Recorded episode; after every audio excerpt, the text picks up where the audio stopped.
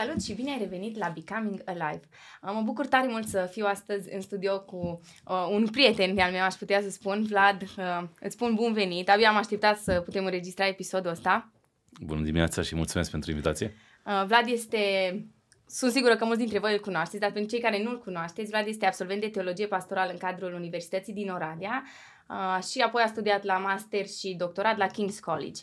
Uh, în activitatea lui de zi cu zi, pe lângă predicat, mai are și se mai ocupă de organizația Think Ask Founder.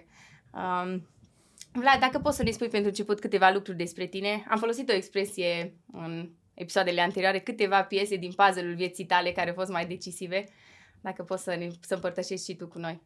Sigur că da. Um, mulțumesc frumos pentru felul în care ai ales să prezinți în dimineața asta uh, subiectul și pe mine.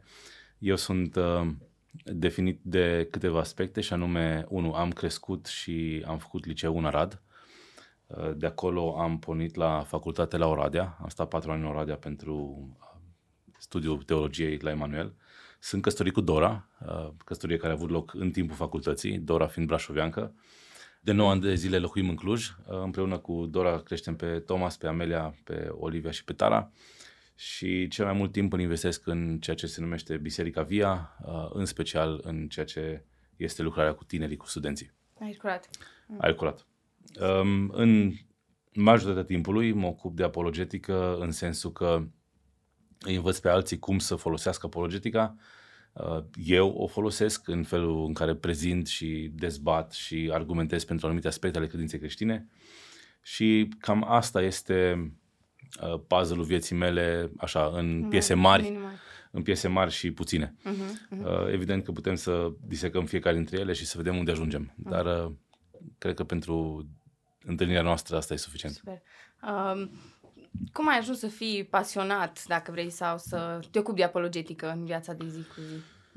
Um, interesul a fost stârnit de nevoie, în sensul în care eu n-am fost crescut într-o biserică în spiritul tradițional al creșterii în biserică, să mergi duminică de duminică, uh-huh. dus de mama și de tata, grupe de copii, uh, să știi, să crești cu răspunsurile standard. Uh-huh. Uh, la 16 ani abia am început să înțeleg ce înseamnă Evanghelia și atunci am luat și o decizie uh, care a dus la transformarea vieții mele. Și efectul imediat a fost că, expus fiind în mediul în care am fost crescut, la școală, uh, eu spunând că viața mea e schimbată, colegii mei văzând lucrul ăsta și înțelegând că am început să merg la o biserică de pocăiți, că ăsta da, era cuvântul, foarte mulți au avut întrebări și destul de incisive și destul de, cum să zic, uh, uh, destul de căutătoare, adică nu erau doar niște, hai să-l punem la punct, vrem să auzim răspunsul. Uh-huh. Bun, n-am crescut știind răspunsurile astea. Eu n-am trecut prin grupele de copii să știi la fiecare întâmplare detalii și uh, de ce se întâmplă cu tare lucruri. Așa că auzeam întrebarea și trebuia să mă duc acasă să caut răspunsul. Răspuns am început să-mi creionez răspunsuri, am început să fac un caietel cu tot felul de liniuțe în care ziceam, dacă mă întreabă asta, zic asta. Um, nu, nu s-a întâmplat. Nu s-a întâmplat niciodată să folosesc răspunsul ăla construit motamo ca să răspund la o întrebare. Dialogul oricum e mult mai nuanțat. Fiecare, fiecare om care adresează întrebarea definește răspunsul așteptat. Um, pe fondul ăsta, aveam vreo 17 ani, am început să caut materiale, să citesc. Uh, deja stăpâneam destul de bine limba engleză, am început să primesc tot felul de cărți, uh, am început să le citesc, dar încă nu aveam definit în minte cuvântul apologetică. Știam în mare parte cam ce înseamnă, dar nu era un interes foarte profund. Pe fondul ăsta, un coleg uh, de liceu mi-a dat un CD, cam așa de departe e întâmplarea asta, uh, mi-a dat un Să CD, definim și un CD.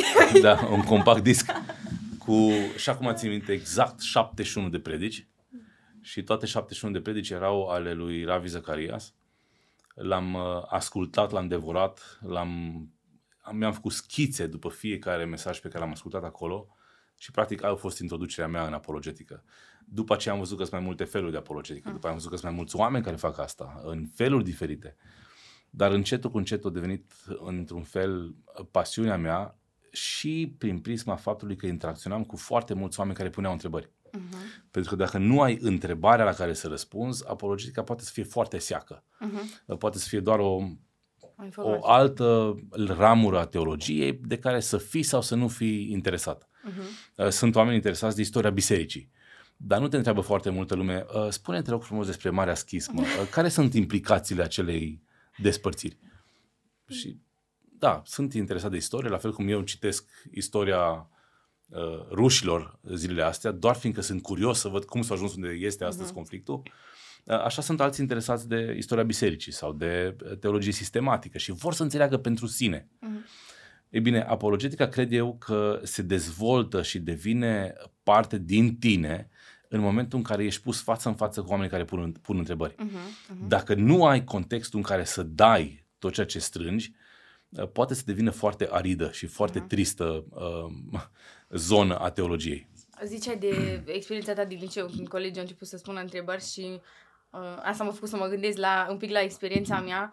Uh, eu cred că am descoperit, să zic așa, apologetica undeva în primii ani de facultate și parte din asta a fost că am participat la uh, întâlnirile pe care tot voi le-ați organizat cu Oxford Center for Christian Apologetics și îmi aduc aminte că și pentru mine tot asta a fost faptul că aveam în, la facultate un cerc de prieteni și acolo aveam dialog și eu întrebam pe ei, dar și ei mă întrebau pe mine. Și chestia asta a fost cumva ce m-a motivat sau m-a făcut să mă gândesc, mai eu am crescut în biserică, dar uite, până astăzi nu mi-am pus întrebarea asta, așa cum mi-o adresat, cum zici tu, un anu- o, o anumită persoană care întreabă, da. știi? Și cred că, într-adevăr, e esențial experiența asta a dialogului cu oameni care au întrebări, ca să înțelegi cumva care e rolul apologeticii, dacă poți să Acum, uh, noi, noi în România avem niște spe- lucruri specifice nouă. Um, în primul rând, s-ar putea să fi crescut într-o bulă creștină. Ai crescut într-o familie de creștini, ai fost dus la o grădiniță creștină, la o școală creștină, ai mers la o facultate creștină, n-ai fost neapărat pus față în față cu oameni care spun niște întrebări care te pot da peste cap. Dacă ai crescut în contextul ăla, apologetica poate să fie aproape nefolositoare. Adică uh-huh. eu am înțeles, știu de ce cred, mi-a spus mama, am citit, am făcut catecheza sau cateheza, depinde cum folosiți termenul. Uh, predicile pe care le au duminică de duminică îmi sunt suficiente. Uh-huh. Am niște vorbitori pe care îi caut pe Facebook, pe YouTube, uh, ei îmi hrănesc mai departe curiozitatea dar în momentul în care ieși din contextul creștin și dai față în față cu un ateu, dai față în față cu un hindus, cu un musulman, uh, cu un om care pur și simplu îi dezinteresat de aspectele credinței care duc spre mântuire, dar este interesat de diferite credințe și ce crede fiecare, s-ar putea să-ți dai seama că acel om știe mult mai multe decât tine. Hmm. Și în momentul ăla să-ți dai seama, păi, unde am trăit până acum? Uh-huh. Pe Ai mine, un moment așa pe, de revelație. Pe mine de ce nu m-a învățat nimeni nimic? Uh-huh. De exemplu, noi trecem acum cu biserica prin uh, seria Crezul, în care trebuie să argumentăm de ce credem ceea ce, ce credem, credem, dar sub formă de predică. Bun, ia materialul ăla pe care l-auzi într-o predică și pune-l într-un dialog. Din viața ta. Din viața ta. De exemplu, um, recent am predicat despre divinitatea lui Hristos. De unde știu că Hristos este Dumnezeu? Bun, asta poate să pară foarte tehnic și poate să pară foarte nefolositor, adică pe băncile bisericii toată lumea știe că Dumnezeu, Iisus este Dumnezeu. Um, dar ieși un pic din, din banca bisericii și du-te la orice facultate în care o să vină cineva să zică hai ce bine că vine vacanța de Paști. Și tu zici, de ce te bucuri? Sperând că îți va spune că mergi la biserică și că ce urma... E cea mai mare sărbătoare a creștinismului, e bucurie, învierea. Și eu zic că fiindcă în sfârșit mă odihnesc. Dorm și, și tu zici, păi nu ești la biserică. Cum să nu la biserică? Cine mai crede în așa ceva? Și atunci, dintr-o dată îți dai seama, stai că nu toată lumea crede cum cred eu. Nu-i by um, Sau poate lumea să spună diferite întrebări despre cum poți să crezi că un om care a murit a înviat și apoi să o și ridica la cer. Astea sunt niște basme. Um, bun, când ești pus față în față cu o întrebare de genul ăsta, nu poți să rămâi indiferent. Adică pe umerii tăi stă poate sămânța aceea care poate să ducă la mântuirea celui care ți-a pus întrebarea. Uh-huh. Ce expresia asta. Uh, am, cred că am luat un pic înainte și poate facem doi pași înapoi și definim un pic conceptul. Eu în discuțiile mele cu tine, de exemplu, nu, nu mi neapărat complicat, ci mai mulți au auzit termenul ăsta de apologetică și probabil și dintre ascultătorii noștri uh, cei mai mulți au auzit, dar am fost pusă și în situația, ok, apologetică, ce ai zis, ce e aia? Și poate cu oameni de vârsta părinților mei sau nu, nea, nu numai, și mai tineri, dar cred că e important să definim termenul ăsta. Ce îi pune la urmă apologetica? Apologetica vine dintr-un cuvânt grecesc, uh, care e tradus aproape literal apologetică, um, în engleză apologetics, și dacă ești familiar cu limba engleză, s-ar putea să ți se pară că seamănă cu an apology, a-ți cere iertare. Uh, n-are nimic de a face cu a cere iertare.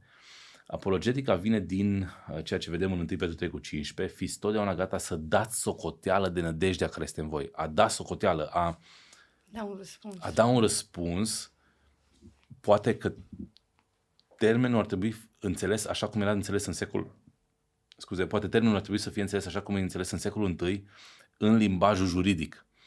A crea o pledoarie pentru ceea ce crezi. Uh, dacă mergem mai departe, a crea o pledoarie în favoarea clientului tău, client care este credința ta. Uh-huh.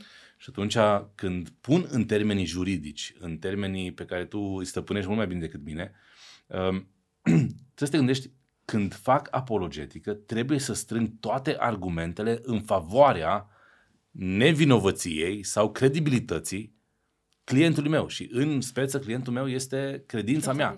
Și atunci, care sunt argumentele pe care le pot pune în pledoria mea ca să prezint credința mea ca fiind ceva credibil? Uh-huh. Așa ar trebui să ne relaționăm cu apologetica. Uh-huh. Acum, gândiți-vă în ce text vine cuvântul ăsta, fiți totdeauna gata să dați socoteală celor care vă, vă cer, provoacă, vă, vă cer, mm. vă întreabă. Deci, practic, um, folosul apologeticii este în contextul dialogului. Mm. Um, da, este o apologetică extrem de profundă și găsim literatură foarte multă pe subiect, uh, care este un rezultat al dezbaterii dintre credincioși ca să-și prezinte fiecare argumentele în favoare sau argumentele împotrivă și scopul este să înțelegem mai bine, să devenim mai buni. Dar poate să fie foarte arid, uh-huh. plictisitor, să te pui să citești, am cărți de o mie de pagini în favoarea învierii lui Iisus Hristos. Uh-huh. Bun, alea sunt niște lucrări de doctorat, extrem de tehnice. Dintr-o dată totul devine viu și foarte personal. Uh, personal în momentul în care tu trebuie să spui cuiva ce ai citit acolo. Uh-huh. Și atunci um, argumentele sunt bune, um, filozofia e bună, istoria e bună, toate lucrurile astea te ajută în favoarea apologeticii, în crearea unui argument bun, dar relaționarea cu omul cu care discuți definește în urma, la urma urmei felul în care folosesc uh-huh. apologetica și dacă o folosesc. Ți-aș pune aici o întrebare, mă gândeam în timp ce făceai paralela asta cu uh, domeniul juridic. Uh, tu poți să strângi, evident, argumente în favoarea clientului tău, dar o să fie tot timpul cineva care o să strângă argumente împotriva clientului tău și o să adune dovezile. Și te-aș întreba, știu că există percepția asta poate, să nu citești uh, atei sau uh, poate frica, nu știu dacă neapărat o percepție, dar mă ți frică dacă o să prezinte cineva cazul ăsta așa de bine încât s-ar putea să mă răzgândesc. Trebuie să fim precauți când citim sau uh, când citim atei sau cum abordăm Că totuși, până la urmă, e un dialog și într-un dialog o să fie pro și contra, știi cum? Da, e o întrebare foarte bună uh, și cred că ar trebui să ne rezervăm niște uh, filtre pe care le folosim și niște lucruri pe care le facem înainte. Și atunci, dacă stai și punești de aici, de la apologetică și te duci înapoi, în creșterea celui care vrea să facă apologetică, trebuie să te gândești, măi, ce-am pus în tânărul ăsta sau ce-am pus în viața mea că pot să intru în mediul ăla și să încep să discut. Și acolo putem să ne referim inclusiv la școala duminicală, apoi putem să ne referim la discuțiile personale pe care le-ai avut cu păstorul, cu prezbiterul, cu cel care uh, îi cunoscut în biserică ca fiind un învățător respectabil. Și apoi gândește-te la catecheza. Catecheza care are scopul de a-ți lămuri ceea ce crezi. Da. Și dintr-o dată întâlnirile de la catecheză devin foarte importante. Dacă te uiți la faptul că omul pe care îl botez astăzi, mâine să plece la muncă într-un birou plin de atei. L-am pregătit pentru asta. Acum, catecheza te pregătește pentru botez, nu pentru discuția cu uh, Ateu. uh, șapte atei înverșunați. Dar acolo încep să pui cărămizile, acolo încep să pui fundamentele. Și apoi eu nu m-aș avânta în mediile respective. Dar categoric trebuie să înțeleg ce cred ei și ca să înțeleg ce cred ei trebuie să citesc și ce scriu ei. Mhm. Uh, dar n-aș merge în direcția aia înainte să citesc ce știu eu. Mhm. Avem suficientă literatură în limba română pe care ar trebui, cred eu, să o citească fiecare creștin care uh, își începe viața de credință, ca mai apoi să poată să știe pe unde navighează, care sunt întrebările, care sunt capcanele, care sunt... Uh, poți să pleci extrem de umilit de la o întâlnire cu un om care și-a făcut temele. Mhm. Și noi nu suntem neapărat cunoscuți ca niște oameni care ne facem temele. Și p- ți se poate întâmpla asta pur și simplu tocmai pentru că tu nu ai depus diligența necesară. Și ca nu, să... dacă nu depunem efortul, dacă nu stăm să citim, dacă nu înțelegem să uh, investim în cunoașterea pe care o avem, uh, s-ar putea să devină o frică a fi expus uneia care nu crede ca și mine. Mhm. Acum, pune peste asta și temperamentul. Pune un temperament de introvert peste uh, cineva care nu-i foarte pregătit și îți dai seama cam care uh, la ce ne așteptăm ca Mhm. rezultat. Apoi pune un temperament de extrovert, extrem de volubil, care intră în discuție cu oricine, Care- chiar dacă nu știe. și dintr-o dată îți dai seama, măi, mai, mai bine taci. Nici de acolo nu se Nici de iasă acolo nu ceva se foarte... vine. Și atunci, primul pas pe care trebuie să facem este să ne pregătim. Să ne pregătim. Și uh, 1 Petru 3 cu 15 spune, fiți totdeauna gata. Adică Mhm. pregătiți-vă înainte să auziți răspunsul. Uh, frumusețea este că nu știm când vine, înainte să auziți Când întrebarea. întrebarea. Frumusețea că noi nu știm când vine întrebarea. Mhm. Deci, cu alte cuvinte, din momentul în care am zis, da, Doamne, cred, vreau să știu de ce cred asta. Care sunt argumentele? Acum, Nu toți facem asta și Mhm. nu mă aștept să facem toți asta. Dar cam acolo e uh, miza. Da. Uh, am mai întâlnit o, nu știu cum să, o idee, să zic așa. Um, lucrarea de apologetică are mult de a face cu argumentele, evident. Și uh, se mai creează poate confuzia asta că dacă eu intru într-o dezbatere, nu știu, să zic despre învierea lui Isus și am reușit poate să conving pe cineva că învierea lui Isus a avut loc, uh, automat persoana aia, nu știu, ca și cum eu i-am dat acum, i-am pus mântuirea în brațe, știi? Uh-huh. Cumva, uh, te-aș întreba ce face și ce nu face apologetica, știi? Cum facem aici niște distinții? Apologetica prezintă argumente. Am putea folosi ideea de argument ca pe o ilustrație poate stângace, dar argumentele funcționează ca niște semne de circulație care mă îndreaptă spre o destinație. Dar nu mă duc la destinația respectivă. Și apoi eu trebuie să folosesc apologetica care vine și mi oferă dovezi în favoarea învierii lui Iisus Hristos. Și mă pun și le prezint. Uh, Ne uităm la dovezi în favoarea morții, că el a murit, nu a fost leșinat și acolo avem o, O o, întreagă- o pleiadă întreagă de argumente. Apoi argumente în favoarea învierii și ne uităm la dovezile din scriptură, ne uităm la dovezile din istorie, ne uităm la dovezi din uh, istoria bisericii și le prezentăm pe toate. Uh, S-ar putea ca cel pe care îl folosim, adică cel cu care dialogăm pe tema asta, să zică, da, înțeleg, uh, îs destul de clare dovezile, cred că aș putea să cred asta. Mhm. Bun, dar nu de ajuns. Uh, Mântuirea se obține în urma credinței și pocăinței.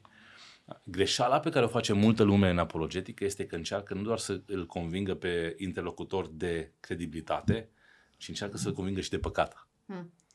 În momentul în care intrăm în zona aia, să-l convingem pe interlocutorul nostru de faptul că e păcătos, uh, s-ar putea să ne... Intrăm pe teritoriul Intrăm pe cuiva teritoriul Duhului anume. Sfânt.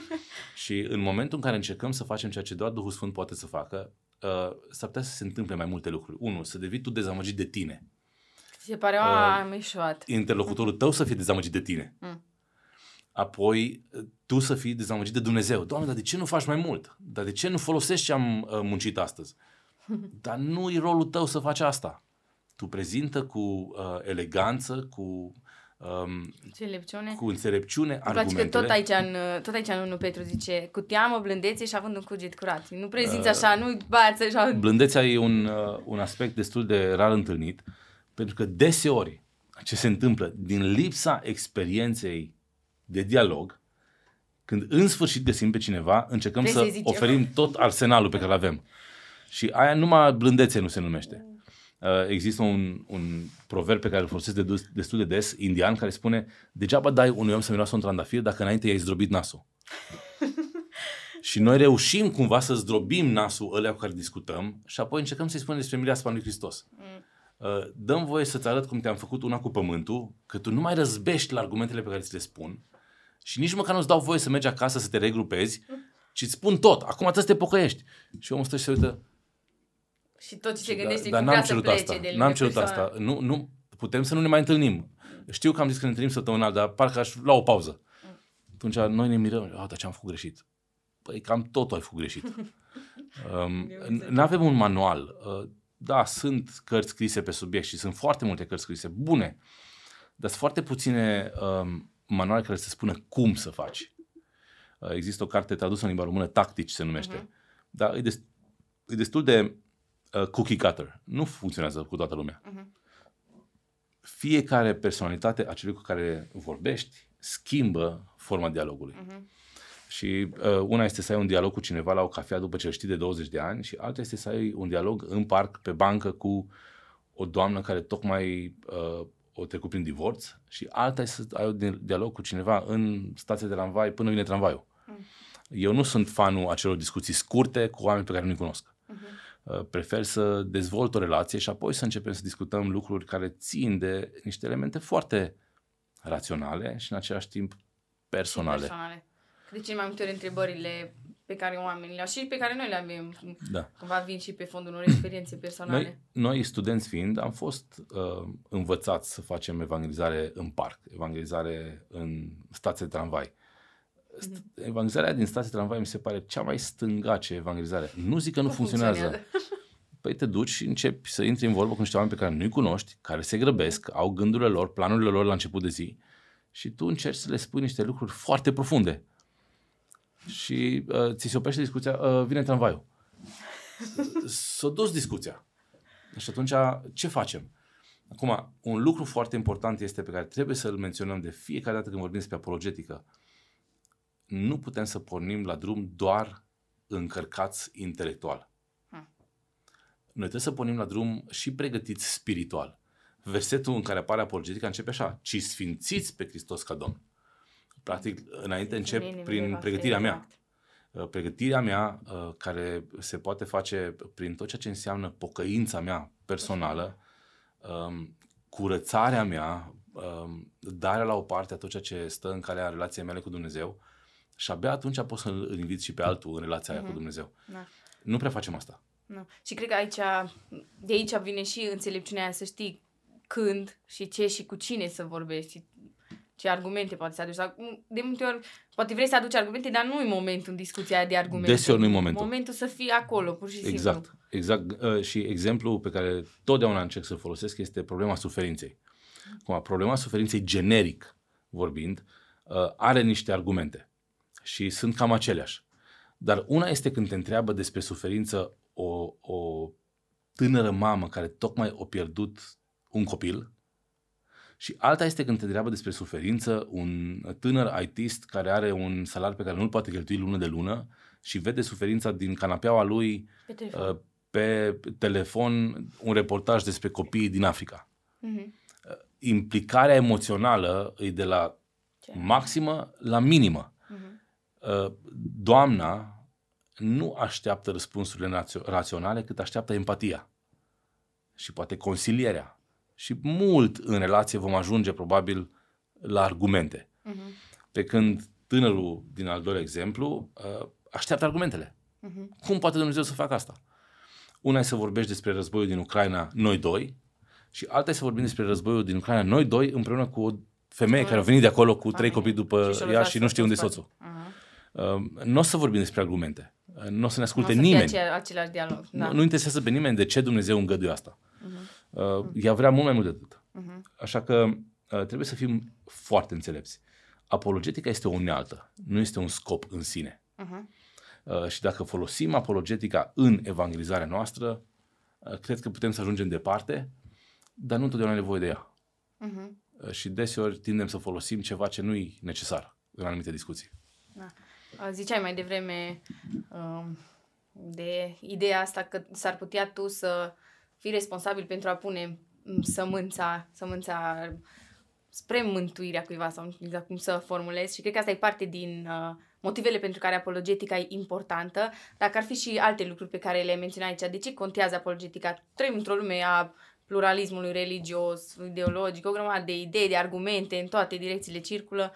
Uh, de ce e totuși importantă și apologetica? Cred că, cred că aș folosi apologetica mai mult în pregătirea terenului pentru însămânțare, mm-hmm. ca să folosesc analogia, decât pentru punerea sămânței efectiv. Mm-hmm. Și atunci eu, practic, folosind apologetica, folosind argumente, folosind um, idei, filozofie, istorie, eu dau la o parte și curăț de toate înțelegerile greșite sau poate chiar îndoielile pe care omul le are, oferindu-i argumente în favoarea credinței, nu uh-huh. ca să dăm la o parte un pic din îndoială. Uh-huh. Îndoiala care e foarte prezentă. Și nu e un păcat îndoiala. Um, avem exemple în Scriptură de oameni care se îndoiesc și Dumnezeu nu îi trimite la plimbare. Și noi cred că ar trebui să folosim apologetica ca acea unealtă care curăță terenul, curăță terenul ca la momentul oportun, în anotimpul potrivit, să punem sămânța în terenul pe care l-am pregătit cu atâta hotărâre. Mm. Bun, când sămânța cade în pământul pregătit, șansele sunt foarte mari ca să și iasă ce trebuie de acolo. Da? A pune sămânța aia nu mai este apologetică, aia este evangelizare. Uh-huh. Și trebuie să vedem diferența dintre cele două. Cele două. Uh, că uh-huh. poți să folosești foarte multe argumente fără să vorbești despre păcat. Uh-huh. Evangelizarea este vestea bună. Dacă vorbim despre veste bună, vorbim și despre o veste rea. Uh-huh. Adică trebuie să-i spun omului că este păcătos și trebuie să-i spun că există o soluție, pentru păcatul lui. Dar mai mult de atât nu prea pot să fac. Uh-huh. De aici încolo vine Duhul Sfânt care vine și convinge de păcatul ăla pe care eu l-am prezentat, dar pe care nu l-am îndesat pe gura interlocutorului meu. Uh-huh. Și atunci trebuie să fim cred că cuvântul, uh, chiar dacă nu apare des în scriptură despre deloc, este elegant. Trebuie să fim eleganți. Diplomat. Diplomați. Dăm voi să-ți spun. Dăm voi, uite, uh, conform scripturii, și tu și eu suntem născuți în păcat. Avem predispoziția asta. Uh, suntem conduși înspre a face rău. Acum, unii dintre noi reușim să ne abținem și suntem definiți de o oarecare bunătate, și întotdeauna avem grijă de semenii noștri și întotdeauna ne gândim să nu deranjăm, dar unii suntem predispuși la bârfă, suntem predispuși la minciună, suntem predispuși la mândrie, sunt păcate. E bine, predispoziția asta e explicată de faptul că suntem născuți așa. Uh-huh. Așa că, indiferent de cantitatea de păcate din viața ta, tot, tot pocăința e, e necesară. Uh-huh. Cred că n-am jignit pe nimeni dacă pun problema așa. Uh-huh. Și suntem într-o cultură care e extrem de atentă la cum jignești. Da. Pornind da, de la credința da, ta. Da.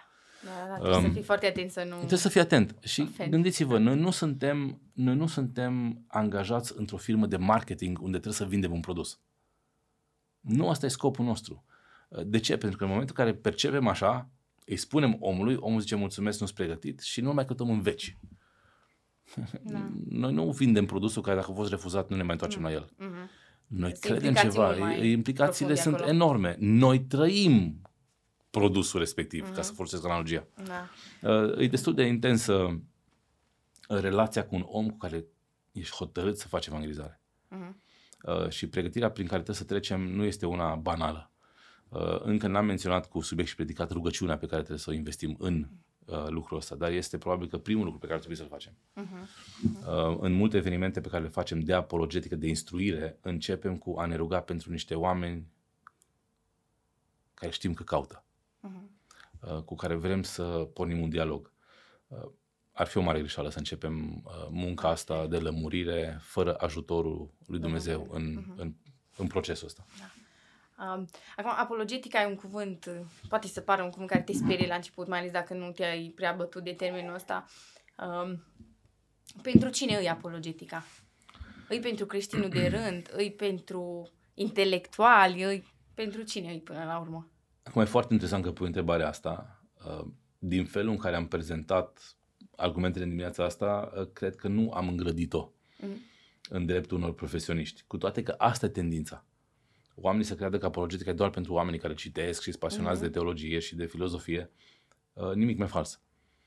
Pentru că ce scrie Petru adresează bisericii primare, nu păstorilor și prezbiterilor bisericii primare. primare. Uh, dacă înțelegem apologetica ca și pe o unealtă, în evangelizare, gândiți-vă cui este adresată Marea Trimitere. Tuturor. Deci nu avem o categorie aparte de oameni cu înclinații înspre apologetică. Ea este oferită uh, aproape ca o poruncă. Fiți totdeauna gata. Uh, dacă aveți timp, fiți gata. Nu există, uh, nu există lucrul ăsta. Uh, deci eu cred că este ceva ce ni se oferă tuturor și ni se cere tuturor. Uh-huh. Da, într-adevăr, aici cu siguranță există unii o să fie implicați mai mult, alții e diferită interacțiunea pe care tu o ai cu oamenii față de o persoană, nu știu, care are un cerc mai restrâns de prieteni, Acum, să toată ziua se bate de discuții din astea de argumente. Există dar... o nuanță foarte importantă și hai să nu folosim în dreptul apologetic, ci hai să folosim în dreptul evangelizării. Cu toții suntem chemați să facem evangelizare, dar nu toți suntem evangeliști. Mm. Fiindcă există darul evangelizării și există procesul evangelizării. Mm. Cu toții suntem invitați să facem evangelizare, dar nu cu toții avem capacitatea de a grăbi decizia. Mm-hmm. Asta face un evanghelist. Mm-hmm. Oarecum grăbește uh, și oferă uh, tot ceea ce înseamnă scriptură, argumente și reușește să grăbească un pic decizia omului cu care vorbește. Mm-hmm. Nu toți suntem chemați la asta, dar suntem cu toții chemați la a spune vestea bună. Vestea bună. Mm-hmm. Da. Uh, te spune o ultimă întrebare, Vlad dacă suntem... Uh, eu, de exemplu, am dat de apologetică în facultate, deci aș zice că oarecum târziu, dar poate nu foarte târziu. Mă gândesc că dacă mai sunt alți ascultători ca și mine, uh, cum începi să te familiarizezi cu domeniul ăsta? Nu știu, poate ne recomanzi un autor mai de început sau ceva, sfaturi practice. Cred că te poate copleși un pic domeniul ăsta. Da, te poate copleși, categoric te poate copleși uh, și sunt cărți din toate sferele. Uh, Uh, sunt două cărți pe care le-am tradus noi când am început să facem lucrarea asta în România. Una este Alistair McGrath, Apologetica pur și simplu, care este o introducere foarte bine structurată la ceea ce înseamnă apologetica, nu cum se face. Uh-huh. El construiește cartea lui pe C.S. Lewis, creștinismul pur și simplu. Uh, practic, ăla este modelul. Apoi avem o, o carte ușoară. Cine l-a creat pe Dumnezeu și alte 100 de întrebări, uh, răspunsuri la întrebări despre credința creștină. Uh, ei o, de unde știu că există Dumnezeu? Și citesc două, trei pagini și văd, sunt introdus în subiect. Uh-huh. Uh, cum poate Dumnezeu să îngăde suferința? Citesc două, trei pagini și deja am niște idei. Uh, apoi putem să luăm cărți mult mai profunde, mult mai stufoase, uh, care prezintă mai în detaliu. Uh, recent au fost traduse două cărți um, cred că Casa Cărții, da, Casa Cărții, ale lui um, William Lane Craig. William Um, Credința rațională, care este o carte, probabil că cea mai bună carte pe care avem în limba română, mai mult decât o introducere. Uh-huh. Și apoi avem o carte un pic mai ușoară, care te învață cum să aplici ceea ce tocmai uh-huh. ai citit, anume În gardă, tot el. Uh-huh. Uh, două cărți pe care nu cred că ar trebui să le uh, ratăm dacă suntem interesați de subiect. Uh, aseară am văzut că s-a tradus în limba română uh, un breviar al păcatului uh, de Plantinga. Este o carte groasă, uh, stufoasă, doar pe problema suferinței. Hmm. Uh, deci avem în limba română, în ultimii câțiva ani s-a tradus foarte mult. Uh, îl avem pe uh, Tim Keller, uh, A Reason for God, Argument pentru Dumnezeu. Este o carte pe care o citești, o poți da cadou cuiva, fiindcă e suficient de ușor de citit, uh, de citit ca să o înțeleagă cineva fără pregătire teologică, dar e suficient de bine scrisă ca eu să pot să o folosesc dacă vreau uh-huh. să mhm. intru în dialog cu cineva. Uh-huh. Um, deci avem, avem suficientă literatură în limba română și vă îndemn, căutați-o. Uh, cred că sunt librării care deja au secțiune de apologetică, tocmai din cauza că avem suficientă literatură. Super. Îți mulțumesc tare mult, Vlad, pentru discuția asta. Te mai așteptăm la Becoming Alive. Sper să putem să avem și subiecte mai specifice. Acum au fost un fel de crash course, Apologetics 101, dacă vrei, uh, ca să înțelegem un pic ce e apologetica, pentru cine, la ce ne ajută și uh, sper să ne mai revedem la Becoming Alive. Cu siguranță, mulțumesc de invitație. Uh, vă mulțumesc și vouă că ne-ați ascultat. Sperăm că v-a fost de folos discuția noastră. Până data viitoare, vă invităm să ne urmăriți pe social media, Becoming Alive Podcast pe Instagram și Becoming Alive pe YouTube. Vă mulțumim!